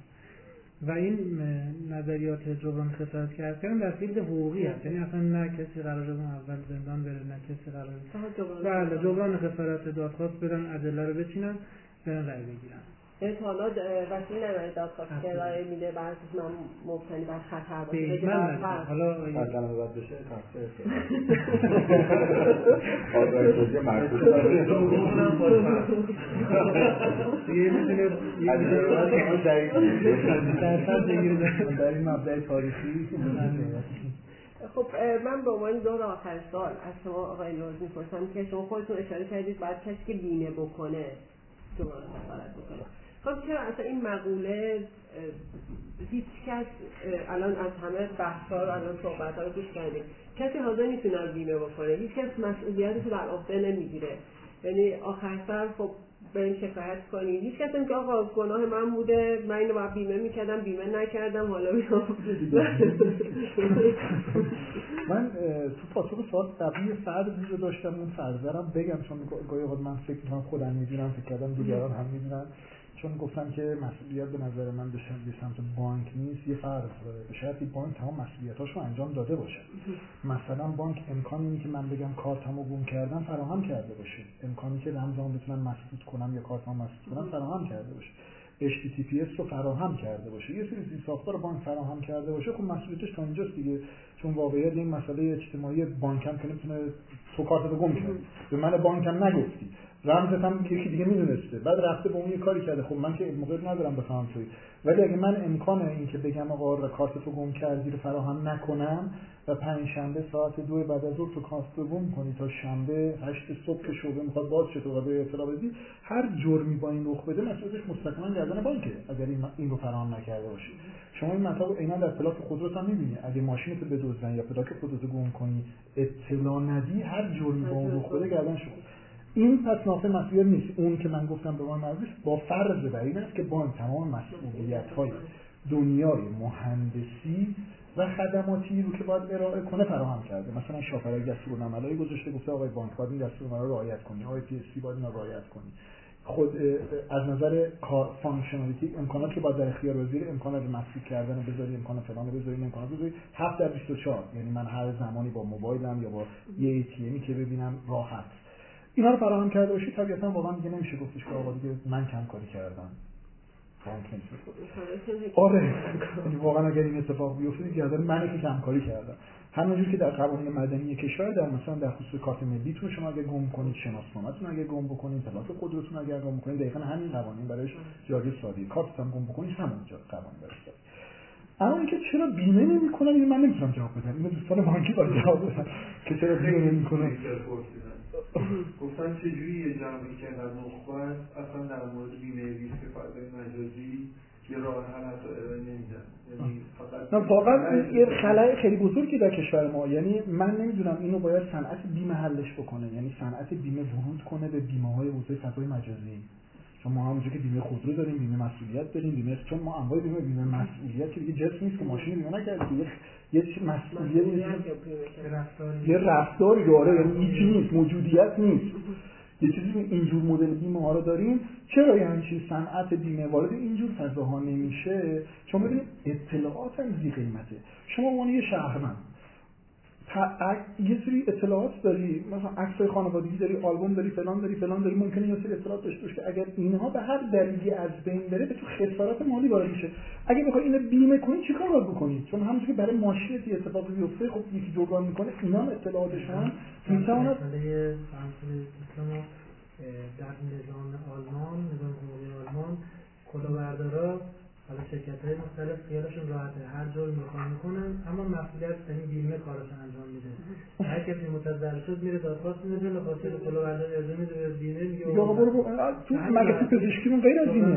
الان اگر یه پزشکی اتفاقی بیفته منجر به قطع عضو، منجر به مسمومیت دارویی، منجر به فوت بشه، تشخیص که هر پزشکان بیمه میگه بیمه خسارت رو پرداخت میکنه. یعنی این چیزی کاملا عرفه در همه دنیا. این چرا این اتفاق در صنعت بیمه ما نمیفته نمیدونم. و اینکه حالا چون موضوع ما موضوع در واقع فیشینگه و چون موضوع فیشینگ خاص نظام بانکی نیست، در نظام بانکی ما اینو زیاد میبینیم چون برای اون خیلی مهمه. چرا صنعت بیمه ورود نمیکنه نمیدونم و باز در نظام بانکی چون واقعا واقعیت شاید اینی که میگه آقا اونقدر میذارن که سال‌ها زیادی فرق میکنه از نظر بیمه چون بیمه هم یه صنعت خطر مثلا تفاوتات داره برای همین بیمه مارکی وجود داره یعنی من فکر کنم این استدلال به لحاظ قاعده مارکتینگ من تخصصم بیمه نیست تخصصم بانکی هم نیست بیمه شخصی خالص و زیانده‌ترین نوع بیمه میدونم بیمه سهمیه ایجاد میکنن برای هر نمایشون یا مثلا 10 بیمه شخص سالس میدید 3 تا آتش‌سوزی باید بدید چون آتش‌سوزی پردرآمدترین بیمه است زیان بهترین بیمه شخص سالسه درآمد اینو با هم دیگه مشابه می‌کنن بله با هر یه جوری منفعت درست می‌کنن از یه جور زیان میشه در نهایت با سود هم بشه چرا هم فعالان حوزه بانکی کشور در این حوزه نمیان یه فکری بکنن ببینید فعالان حوزه بانکی یه دفعه با هم دیگه نشستن گفتن خب ما برای نظام پرداخت‌ها چیکار کنیم یه شرکت شاپرکی رو درست می‌کنیم این شرکت سابقه دست شما این شرکت شاپرک رگولاتوری میکنه قوانین وضع میکنه میگه شما چجوری باید بکنید برای اینکه بتونن نظام پرداخت هضم بدن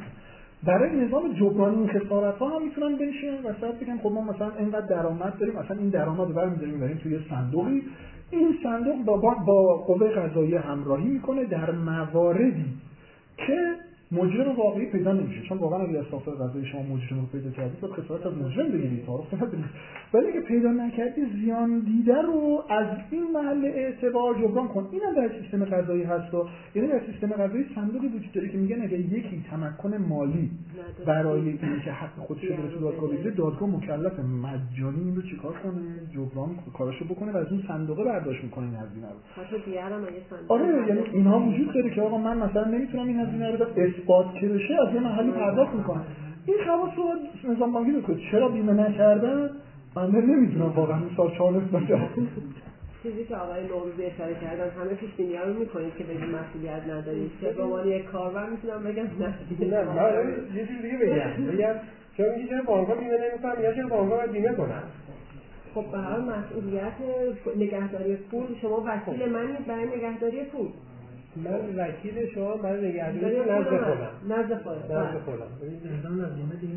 الزام بیمه نزد خودم ببین من در صندوق خودم در شعبه خودم در بانک خودم همه چیزو بیمه میکنم مسئول امضا میکنم ببین در مورد صنعت بیمه خب بیمه یه چیزی رو بیمه سرقت داریم اینکه چرا باید بیمه چگونه باید بشه اول حد مالی بیمه مشخص بشه شما چه مقدار ثروت میخوای بیمه کنی مثلا من میام یک شعبه رو بر مبنای اندازه شعبه از ثروت مالی میام بیمه میکنم میگم آقا شما اینقدر پول توش باشه تا اینقدرشو من بیمه میکنم اینقدر باشه بزرگتر باشه انجام میدم یا فقط خودپردازام میام بیمه میکنم میدونم که توی این خودپرداز چقدر پول نگهداری میکنم نمیذارم از اون ارزشش بالاتر بره تا حالا اگه اتفاقی برسه میام بیمه جبران خسارت میکنم ولی اینکه مشتری چه مقدار پول میخواد تو حسابش نگهداره من نمیتونمش بگم آقا اینقدر نگهدارش من اینقدر بیمه کردم من مسئول نگهداری پول اون نیستم من داخل حدیم خودم مسئول نگهداری پولشم بازم موضوع شما که ولی امکان وجود داره برای مشتری ما میگم بیمه سرقت داریم برای مشتری میگم من خودم حساب میکنم خب کارتمو بیمه کنم من میخوام 50 میلیون پول با نگه دارم بیمه سرقت میخوام یه شرکت بیمه مثلا با یه ضوابط پروتکلی اینو براش بیمه انجام میده من اینو بیمه میکنم حالا تو واقعیتاً میشه گفتش که بانک تمام پیش‌بینی‌های لازم رو برای اینکه جرمی اتفاق نیفته انجام میده. ببینید برای اینکه جرمی اتفاق نیفته جرم اتفاق نیفته در حوزه خودش فرده. ببین مثل چیز میمونه مثل مدرسه میمونه میگه آقا مدیر مدرسه آقا بچه میذاره سرکله هم کاری میشم میدونی من تو حیات مدرسه حواسم هست برن تو کوچه دیگه من رفتی نداره همچنین قانونه دیگه واقعا همین من داخل حوزه خودم وارد ولی بشه تو کوچه من نمیدونم کارتشو کجا میبره کجا جا میذاره چیکار میکنه ولی امکانات رو بهش میدم آیه حسام دوری حسین نوروزی اشاره بهش کرد گفتش که امکان میشه اگه کارتشو گم کرد فوری بگه آقا من کارتمو گم کردم من انواع درگاه‌ها رو بهش دادم روی خودپرداز بهش اجازه دادم که اگه کارتش گم شد یه فوری شماره ملیشو بزنه حتی اون شماره کارتش یادش نباشه تو لحظه تو استرس باشه تو پنیکی باشه شماره ملیشو بزنه کارتش میاد میگه آقا کارتا میزنه میگه آقا کارت محسوب کن بلاک کن بهش توی یو اس اس اجازه رو دادم بهش پیامکی اجازه رو دادم آی وی آر تماس بگیره با بانک مرکز تماس 24 ساعته گذاشتم میگه آقا زنگ زدم من میگم همه بانک‌ها این حالت‌ها رو دارن به نحوهای مختلف تماس بگیره میگم فلانی هم دو تا سوال ازش می‌کنه کد ملی چیه شماره حساب چیه حالا یادش باشه شماره حساب میگه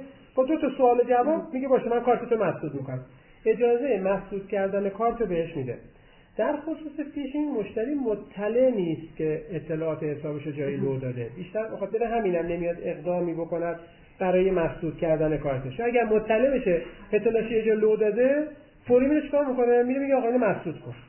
علاوه این که ما این امکان رو هم به مشتری براش گذاشتیم که وقتی برداشت از حسابش میشه ما خودمون پیامک میکنیم. میگه آقا این پیامک شد. ببین مثلا مشتری نگاه میکنه آقا داره تون تون براش پیامک بده، دقیقاً برداشت شده، اولین پیامک اومد. غالبا نگاهش میکنن خیلی جو. من مثلا یکی از این مشتریان اتفاقا براش افتاد گفتم آقا شما یه پیامک برام دادید، گفت چرا دیدم، گفتم من اشتباه شده، ولی یکی دیگه اصلا برام میاد. آقا مگه میشه با یکی دیگه برای شما بیاد؟ ببین تا این حد میگن که آقا کارت من کارتمو جایی نذاشتم که من کاری نکردم. این مشتری بود چند وقت 200 تا ازش فیشینگ شده بود توی سایت فرهنگی، رفته کتاب بخره، کتابی دور ارزونه، رفته بود به سایتی چون صحبت شد که مهندسی اجتماعی واقعا یه چیز ارزان‌تر می‌ذارن، یه چیز نایابی رو میان به یه شرکت خوب می‌ذارن، رفته یه خاطر کتاب فروشی کتابی می‌خواسته، این کتاب ارزون خوب سلام اصول رفته اطلاعاتش رو زده. اطلاعش زده بود و بعدم دید نه اینا ترجمه نشده، گفت آقا مشکلی رفته بود. بعد باز پیامک داره میاد مثلا این ساعت بعد آقا مثلا 5 تا حساب درش شد، 10 تا برش شد، 5 تا برش شد، برش نگاه کردیم با اون نگاه من اشتباه پیامک گذاشته. گذاشته تا فرداش که رفت کارت شرکت موجودی نداره. صورت حساب گفتن نه واقعا برش شده. بعد بانک شکایت کرد. آقا اجازه معلوم کردم. من برای پیامک نمیاد. گفت چرا؟ گفتم خب چیکار کردی؟ گفت گفتم من اشتباه کردم دیگه. خب تو فکر ما که همه راه‌ها رو برات گذاشتی. بهت امکان دادیم اگه فهمیدی فوری زنگ بزن کارتو مسدود کن، پیامک بهت دادیم، اطلاع هم بهت دادیم، همه کارام برات کردیم. خب چرا نداری اقدام می‌کنی؟ گفت من سر اشتباه شده دیگه. خب اینجا دیگه با مسئولیتی نمی‌پذیریم. آقا من همه راه‌ها رو برات گذاشتم. تنها راهی که وجود نداره تکمش اشاره کرد. ببین موقعی که شما یک سوئیچ کارت درست می‌کنی، یه سری عوامل کنارش چیده میشه. مثلا وقتی شما یه چیزی برای لایتی می‌ذاری، میگی آقا من لایتی می‌ذارم، تشویقت می‌کنم که بیا با من کار کنی. همه اینها یک زنجیره است. یه چیزی که ما در این مملکت نداریم که من توی بانک مرکزی از سر رمزدوم چندین بار اینو گفتم، ولی باز فرهنگش وجود نداره، چه در شبکه بانکی و چه در به اصطلاح اجتماع. مسئله فراده. این دنیای دیتاست. ما دیتای مملو از دیتای مشتریانیم. از این دیتای مشتری برای کار بازاریابیمون استفاده می‌کنیم، برای شناسایی مشتری استفاده می‌کنیم، رفتار مشتری رو تعیین می‌کنیم، چه باید آفری بهش بدیم، لویالیتیمون رو با اون تعیین می‌کنیم. ولی اینکه چه رفتاری داره می‌کنه و از این رفتار خودش نیست، داره سوء استفاده میشه که میشه فراد. ما این فراد دیتکشن رو نداریم. چرا؟ چون که از اون برای مقرراتی براش وجود نداره. مثلا من الان فراد دیتکشن کردم که آقا شخصی که بالای 5 میلیون تومان توی 6 ماه گذشته خرید نکرده، تا حالا هم بندرعباس نرفت. حالا شما بودیم مثال بحث داره فروشه داره، تو هیچ بحثی از حال نخورده یه پنجم مثلا توی بحث فروشه ازش کسب میشه. خب من اینو دیدم داره میشه، من چیکار کنم؟ این طرفش بیا جلو طرفشو بگیرم، بیا جلو طرفشو نگیرم. من موقعی که مثالشو زدم موقع ده پرداختم بودم، بانک مرکزی صحبت کردم با حکیمی، گفت آقا فکر کن یه نفر تا حالا سرکارش به بیمارستان نیفتاده، یه اتفاقی براش میفته، شب میره بیمارستان، باید حتما آپالیش عمل کنه، میره پای صندوق کارت بکشه، بعد تو میری فراد نگاه میکنه، میگه آقا اینجا چرا بیمارستان نفتاجه درکاشو میگیری؟ بعد وقت کار باید بکنه اونجا، چون مقررات اجازه نداده چیزی نمیفته. بانک‌ها غالبا دنبال این سیستما نمیرن که جلوی تراکنشو بگیرن. یه مرکز تماس 724 باید درست کنن، شتاب باید تغییراتی بکنه، شاپرک باید تغییرات کنه، اتفاقاتی بیفته تا این فراد درست بشه. چون الان مقررات و امکانات فنی و فرهنگیش وجود نداره، فراد دیتکشنی هم که حالا درست درمون توی مملکت نیفتاده که اگر ما فراد دیتکشن رو روش کار کنیم، روش فرهنگ سازی کنیم، ایجاد کنیم، نیازی به رمز دوم پویا نخواهیم داشت. یعنی شخص اگه داره از دستش برداشت میشه، باید جلو کارتش گرفته میشه، باش تماس گرفته میشه، میگن آقا شما داری ازت برداشت غیر مجاز میشه، غیر معمول میشه. یا ممکن خودت باشی بگی آقا مثلا من خودم دارم انجام میدم، مجوز میده ازش به اصطلاح تراکنش انجام میشه. من سر این داستان ما هیچ درگیری هم با همراه اول داشتیم، بعد استدیم ما یه بنده خدایی ازش فیشینگ شده، شب خواب بود فیشینگ شده بود، بعدش گفتیم که آقا ما که پیامک داریم که داره برداشت میشه، پیامکی دست من نرسیده، گوشیش آورد و بررسی کردیم و نگاه کردیم دیگه پیامکش نرسید، رفتیم تا سراغ اپراتور واقعا دلیور نشده پیامکش. آخر کار چیز کردیم که این بنده خدا شب که میخوابه موبایلشو خاموش میکنه، اصلا میخوابه پیامک بهش سند نمیشه دیگه، قاعدتا دلیور هم برنمیگره. مشکل آقا همراه اول کجا بود؟ مشکل بود که همراه اول گفت من در به اصطلاح دلیور دیتابیس خودم پیامک سند میکنم، 400 بیشتر پیامک ولید نگه نمیدارم، 400 گذشت پیامک رو فیز میکنم و خب غالبا کسی که شهر میخوابه بیشتر 400 میخوابه و موبایل خواهم حداقل باید 800 نگه دارم. آره باید مثلا ایران سند میگم 2400 نگه میدارم، رایت میگم 2400 نگه میدارم، همرو اول میگم من تعداد حج و پیامکام زیاده نمیتونم توی دیتابیس خودم نگرم، 400 اگه فیز شد حذفش میکنم. غالبا این تیپم دوستان فیشینگی هم میدونن که نصف شب باید فیشینگ کنن که ملت خوابن و موبایل ها خاموشه و پیامک غالبا فیز میشه اونجا دسته چیز نمیشه. سر همین داستان بود که ما فکر کنید دسته دادگاری هم رفتیم خدمت دوستانتون، اونجا هم مسائل توضیح دادیم، آخر رفتم تو همراه اول دیگه نمیدونم چی باش کردم. من دو تا موضوع می‌خواستم به عنوان سوال نهایی شما بپرسم. یکی این که فراد دیتکشن، فراد دیتکشن مسئولش باید شاپرک باشه دیگه قاعدتاً تو شبکه پرداخت میتونه اینو شناسایی بکنه. حالا به نوعی به عنوان رگولاتور بالادستی بعد میتونه به پی اس پی بگه، پی اس پی میتونه به پرداختیارو پرداختساز زیر مجموعه‌اش بگه، به هر شبکه پرداخت مجموعه. چرا تا حالا این کار انجام نداده؟ در صورتی که خیلی از چیزهای کوچیکتر مثلا پرداختیارا رو ما دیدیم که الان مثلا خیلی چیزا رو میتونن شناسایی کنن و حتی خودشون برای اینکه نگیرن بهشون زندان خودشون میبندن جلوشو. چرا شاپرک به عنوان کسی که حالا هم پول داره، هم قدرت داره، هم زور داره این کارو نکرده؟ من چیزی راجع به حالا آرشیوش بحث بیمه، هم بحث بیمه، هم کلیاتی که اینی که داریم صحبت می‌کنیم، ببین تو چه اصنافی داریم صحبت می‌کنیم. یه مقوله رو حوزه دیتا پروتکشن داریم میگیم، کجا داریم صحبت می‌کنیم؟ یه جایی که حکمرانی داده نداریم، حقوق داده نداریم، مالکیت داده هم محل بحث، جرم علیه داده هم محل بحث. حالا تو این همه اینم هم هست. من علت این که هی تو هر بحثی فلش بک می‌زنم عقب میگم کل دیگو ببینید، وسط کل این دیگ که کلا ما الان بیمه داده یک وقتی فاینانشاله، یک وقتی اثر مالی داره، خود داده رو من میتونم بیمه کنم، میتونم. اینا یه داستانی داره که میخوام من ظرف بزرگترش رو ببینیم. من فیلتر نمیکنم محرمانه نامحرمانه‌اشو، همه رو فله میگم، چون اگه اطلاعات محرمانه منتشر کنم خودتون درگیرید. ولی ببین اول ماجرا اون راجع به اون توافقنامه‌ای که آقای دوری میگن و درست میگن، اینو به عنوان من به عنوان کارشناس حقوق بگم، دیگه بحث سمتم در شاپرک نیست. قطعاً توافقنامه بین شاپرک و پی اس پی محل ایرادات جدی حقوقی، بخشی از این ایرادات جدی حقوقی که وارد داره ایرادات مربوط به اینه که خودمون ارادمون بر تصحیح کم بوده در حوزه شبکه پرداخت. بعضیش انشاءهای ابلاغیه که برای این که ابلاغ کننده مسئولیت نپذیر نامه محرمانه میاد. یعنی این که تو باید این مسئله شما فکر کن پی اس پی در برابر بزه فرد بدون حسن نیت در خصوص کشف جرم، یعنی کشف جرم که قاعدتا یک مقوله حاکمیت که غیر قابل تفسیره، مکلف شده که باید حتما بره مسئول باشه. اینا میخوام بگم که این رو چون یه اسمی از توافقنامه اومد بگیم که بدونیم که اینها محل نقد، اینها باید پخته تر شد. یه پیشنهادم بگم بعد برم سر فراد دیتکشن. ببین به نظر میاد یه راه حل درستی که میتونیم بریم اینه که ای تازی بگیم آقا ما برای اینکه مقوله فیشینگ، چون فیشینگ در فیشینگ بانکی لااقل تا زمانی که تبدیل به کالا نشده بسیار جبران پذیره. یعنی تو حساب کن یه اطلاعاتی از یه بانکی مثل یه بانک دیگه، فقط مبادله کننده زی صلاح نبوده، دیتا غیر مجاز داشته، ولی این دیتا الان این بره، پس هنوز میتونیم تریس بکنیم، میتونیم رصد بکنیم، میتونیم تصفیه بکنیم. این خیلیش این که میگیم رفتار، صرفا رفتار دارنده کارت نیست، رفتارهای حاکمیتی، رفتارهای رگولاتوری، رفتارهای ار سرویس، دوره تصفیه رو فاصله بندازیم نندازیم. میخوام بگم که فیشینگ بانکی قابلیت مدیریت داره. اما راجع به دیتا فراد دیتکشن دو تا نکته. اولا که فراد دیتکشن یک تکلیف زنجیره، شما نمی‌دونید از اینا از بچه امنیت بهتر می‌دونن، من از زاویه حقوقش نگاه. در زنجیره فراد دیتکشن شما نمی‌تونی یک یونیت رو بگی شاپرک تو لازم داری، پی اس پی لازم نداره، پی اس پی تو لازم داری، بانک لازم نداره، بانک تو لازم داری.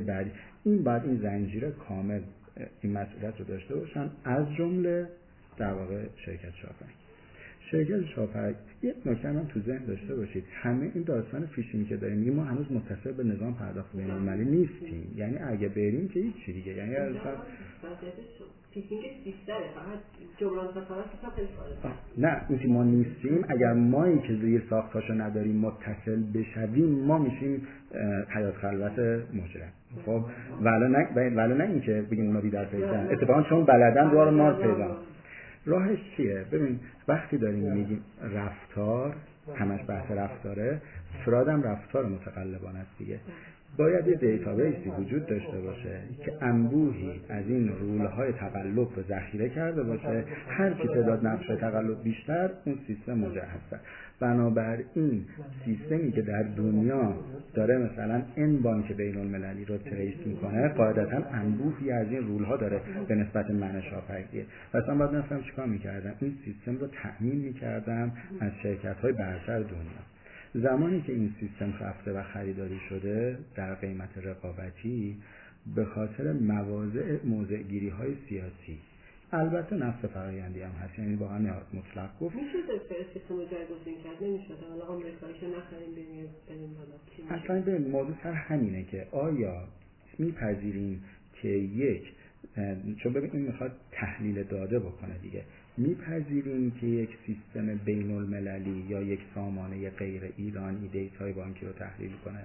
یک وقت‌های احتیاط کردن به خاطر عدم اشراف فنیه، یعنی تو میگی که این الان بیاد کل دیتای من رفته، اینو باید یه فنی بشینه راجع به این فکر بکنه که آیا ما میخوایم، چون دو تا تامین نداریم، بیشتر نداریم، یکی تامین بین‌المللیه طوری از سامانه‌ها، حالا فرق نداره چون بگم امریکایی نه چینی، می‌پذیری دیتا بره یا اصلا آیا نیاز هست این دیتا بره یا با یه سیستم فنی دیگه اون میتونه در واقع شروع کنه رصد کردن. یک قسمت دیگه‌ش هم اینه که تامین داخلی.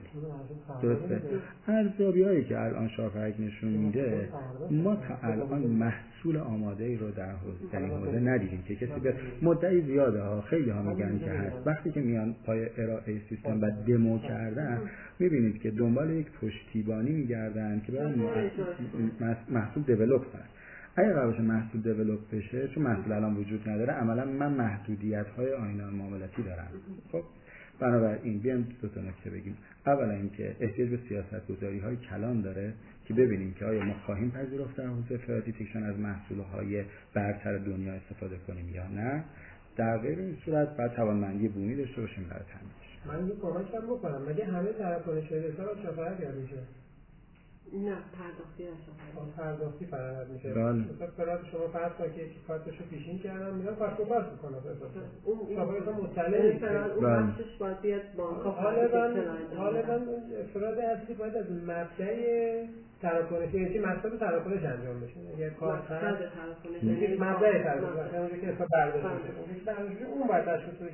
یعنی فرار بانک ها باید انجام بده. شاید حوزه باشه. گفتم چون یک زنجیره هر کسی در حوزه خودش ولی رفتارهایی که میرن تو رولای فراد میذارن هر سازمانی هر جایی برای خودش خودکار بده. PSP یه مدل دیگه میره، شاید یه بانک یه مدل دیگه میره، هر کسی فراد حوزه خودش رو تشخیص میده. ممکنه که منتج به نتایج مشابهی در بعضی رفتار بشه ولی غالبا تو بانک‌ها رفتار مشتری زنجیره کامل‌تری میشه. آقای دوری بحث به صحبت در مورد نظام جبران خسارت خب قضایی خیلی جاها ما صندوق‌های جبران خسارت داریم. چرا قوه قضاییه که حالا پیشنهاد داد با توجه به پرونده‌های تعداد زیاد پرونده‌ای که بهش مراجعه میشه، چرا پیشنهاد نرده به بانک‌ها، به رگولاتوری، به بانک مرکزی که آقا بیاید یه صندوق جبران خسارت ایجاد کنید که بشه تامین خسارت کرد، بعد مردم کارشون راه بیفته، بعد بریم. خب این یه سلوشنیه که زمان نباید اتفاق بیفته. اون من مثلا رمزدوم پویا رو مثلا قوه قضاییه داخل جریان رایانی خیلی پشتش گذاشت تا بانک‌ها اجرا کنن، اینا بانک‌ها چندان علاقه به در حال تو بحث بیمه هم اگر بنا مثلا این بود که چرا بیمه اجباری هم نمیگیره، آقا مثلا مثل بیمه شخص سال به نوع اجباری به بحث بیزینسی کامل بیمه هستش که قوه نمیتونه مثلا اینو تحمیل بکنه و خودش یه بانی میخواد دیگه. هر میتونه پیشنهاد صندوق نظام جبران خسارت پیشنهاد بده یا میتونه حتی بیمه هم پیشنهاد بده. یه سولوشنی که هر کسی میتونه بده، نه مختص قوه نیست. اما در خصوص بحث هم فراد دیتکشن عرض می‌کنم که در واقع علاوه بر نظام پرداخت، علاوه بر نظام بانکی، بقیه نظام‌های مالی کشور هم درگیر هستند. مثلا حوزه بورس، حوزه مالیات، حوزه گمرک، حوزه ثبت اسناد املاک، اینها در واقع پولشو و کسی که میخواد جرم کلاهبرداری رو مرتکب بشه بعد پولا رو منتقل بکنه به یک حوزه اکتفا نمیکنه که هی داره تبدیل انجام میداره، میچرخونه. و ما در آیین‌نامه‌ای که اخیراً تصویب شد در خصوص ماده 14 قانون مبارزه با پولشویی سال 97، این آیین‌نامه مصوبه هیئت وزیران بود که خیلی جالب بود، رئیس قوه هم زیرش امضا داده بود. از اون آیین‌نامه‌هایی بوده که در واقع فراقوه‌ای تصویب شده. خیلی نکات مهمی داره تو این آیین‌نامه و برای اولین بار پرداختیاران رو اومده مثلا تعریف کرده، PSP ها رو تعریف کرده. هستن که در محتوای این نامه خیلی انتقادات زیادی وارد هست و مثلا توضیح فناوری های نوین که می‌بینیم عمده این جرایم میره تو سمت فناوری نوین و کریپتوکارنسی ها و دلارهای اینترنتی. این آیین‌نامه مفصل که حدوداً 150 ماده داره، تنها یک ماده به فناوری نوین اختصاص داره، خیلی اصلا بحث نکرده، در صورتی که اصل مطالب کلاهبرداری اون حوزه فناوری نوین هست. اما باز توی همین آیین‌نامه در خصوص بحث فراد دیتکشن نگاهش نگاه جامع و سیستماتیک نبوده، اومده گفته اشخاص مشمول اهم از همه بانک ها، PSP ها، شرکت های فینتکی، نمیدونم شرکت های مالی، بورسی ها، مالیاتی ها، همه اینا باید جداگونه بر خودشون فراد داشته باشن. خب این یعنی که هر کسی فقط باید حوزه خودش رو محافظت بکنه و نگاه زنجیره‌وار، نگاه جامع که بیاد تحلیل، چون ما از چی تحلیل میتونیم بگیریم؟ از سیستم جامع دیگه. این وجود نداشته و علاوه بر این که به نتیجه نمیرسن، داره یه هزینه رو هم برای این شرکت ها بار میکنه. هر کسی باید بیاد زحمت بزنه، بتونه نرم افزار رو دوباره بنویسه، بعد استانداردها رو مشخص نکرده. یه بحث دیگه در خصوص محدودیت‌های PSP ها بود که ما پارسال توی اجلاس بانکداری و بلاکچین که برده میلاد برگزار یه پیشنهاداتی دادیم، خوشبختانه در این آیین‌نامه هر سه‌تاش اعمال شد. ما 3 تا محدودیت رو پیشنهاد دادیم: محدودیت زمانی، محدودیت مکانی، محدودیت سقف ترانزکشن به اعتبار در واقع خود پذیرندگان. ببینید وقتی ما به اسناد شاپرک مراجعه میکنیم میبینیم که برای پذیرندگان اومده اصناف و گروه‌های مختلف رو طبقه‌بندی کرده، بیش از 400 صنف رو احصا کرده و این اصلا ترجمه‌ای بوده از ایزاهای بین‌المللی که اتفاق افتاده. اما سوال اینه که نتیجه و اثر این طبقه‌بندی ها چیه؟ یعنی کجا باید خودش نشون بده؟ دقیقاً تو همین بحث اعمال محدودیت‌های سقف تراکنش به اعتبار صنفی که داره پذیرنده میشه. مثالی که مثلا دوستان دادن تو بحث بستنی یا بیمارستان، اینا خوب مشخصه.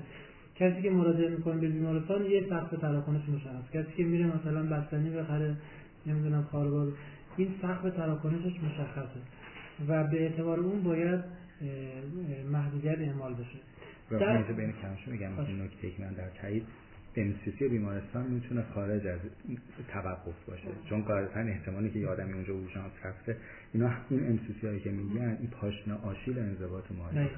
حالا در کنار این موضوع بحث الان بسته شدن دسترسی پورت‌های خارج از کشور بود که مطرح شد. بازم ما اون روز گفتیم راضی به این نیستیم که بخواد اینجوری محدودیت اعمال بشه، چون خیلی از مشکلاتمون در طریق پورت‌های خارجی حل میشه. شاید به نسبت به خارج کنیم منافع خیلی بیشتر از این آسیب‌ها بود. اما یه نظارتی باشه در حوزه PSP، پورت‌هایی که توی کانادا هستش، توی وان ترکیه هستش، استانبول، ولی در عمل این اتفاق افتاد که خیلی از این پورت‌ها رو مادن محدود کردن. توی قانون، توی آیین‌نامه مبارزه با پولشویی اومده طبقه بندی کرده، گفته که مناطق پرخطر، جایی که مناطق پرخطر هستن فهرست بشن، بعد طبقه بندی بشن، اینها کسایی که مثلا دستگاه پولشون یا ایپیشون توی اون مناطق هست، اینها نظارت شدیدتری باشه.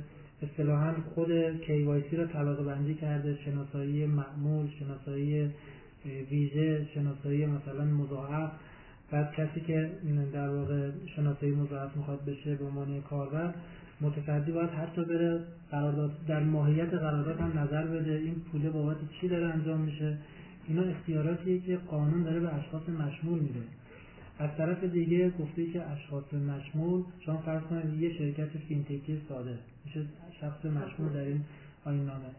گفته که باید در واقع بیشترین اطلاعات رو داشته باشه، یعنی از یه بیگ دیتا این اطلاعات رو بگیره تا بتونه این KYC رو در سطح شناسایی مضاعف انجام بده دیگه. لازمه شونه که دسترسی ویژه داشته باشه دیگه.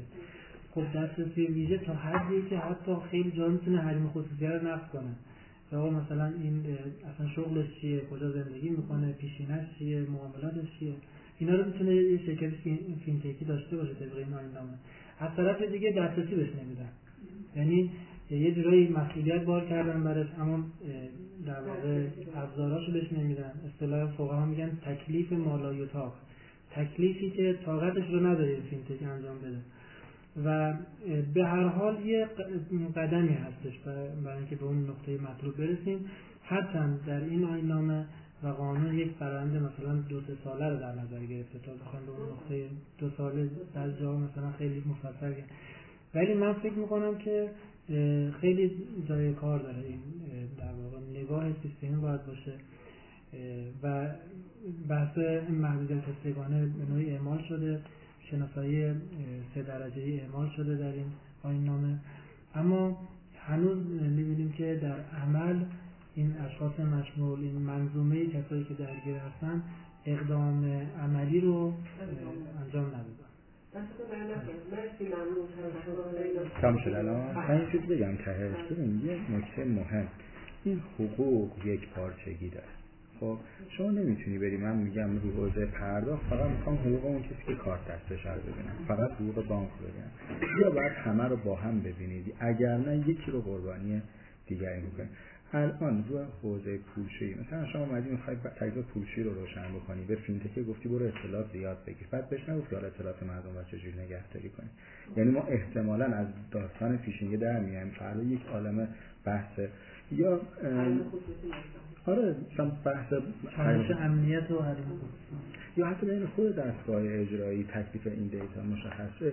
بنابراین اینا هر یونیتی که میخوام بگیریم، پیشنهاد من اینه که یک پارچه بگیم آقا این کل انقدر تکالیف تو، انقدر تکالیف تو، انقدر تکالیف تو تقسیم بشه. دستون درد نکنه.